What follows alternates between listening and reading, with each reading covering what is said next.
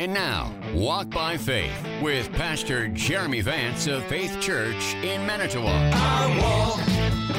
Good morning, listeners. Welcome to Walk by Faith. Good morning. Good morning, sir. How are you? I am well, and this is the 4th of July weekend. And Terry and I are here in studio. Terry Stevenson, the producer of Walk by Faith. Faith. And uh, I am Jeremy Vance. I'm a pastor here in Manitowoc, and I'm a pastor of Faith Church, as the bumper music says. And I'm so grateful to spend a few minutes on this Saturday morning with our listeners. Yes, and I'm excited because on this holiday weekend, we got uh, we got a good conversation we want to have in the next five minutes. That conversation uh, is around as a Christian, what should drive our conversations no matter what they are? What should be the foundation of our conversations no matter what they are? And because it's the 4th of July weekend, I want to address what I think often drives our conversation. I think when I am in Christian circles, or in any circles for that matter, politics is kind of, it rules the day oftentimes, or world events rule the day.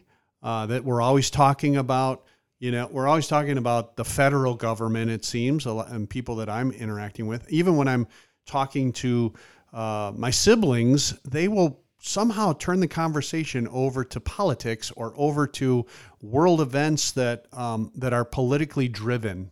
And I want to challenge us as Christians to not go down that path too far.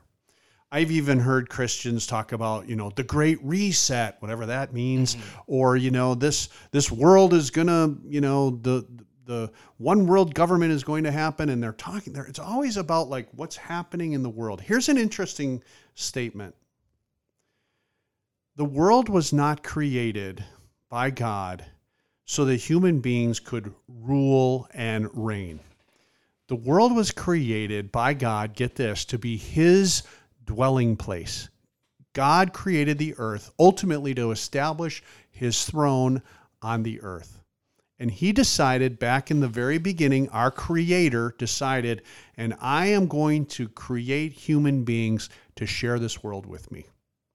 So if you read Revelation 21 and 22, you see that the New Jerusalem comes down and the throne of God is established on the new earth and if you read Genesis chapters 1 and 2, you realize that God created the heavens and the earth, and that He created this earth to spring with life. He created it where He would basically dwell on the earth. When He's with Adam and Eve in the garden, He's dwelling on the earth.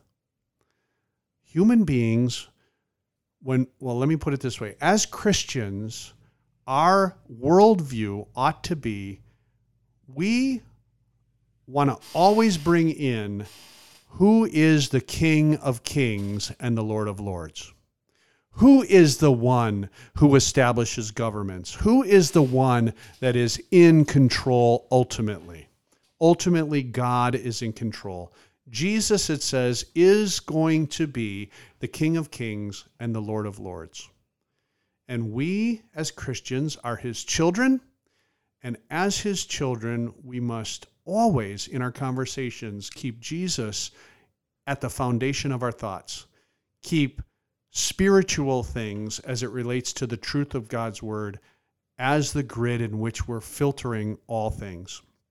I'm not saying you have to be a Bible scholar and know all, you know, everything. I think we should continue to grow in our biblical understanding. I know I'm continuing to grow in my biblical understanding.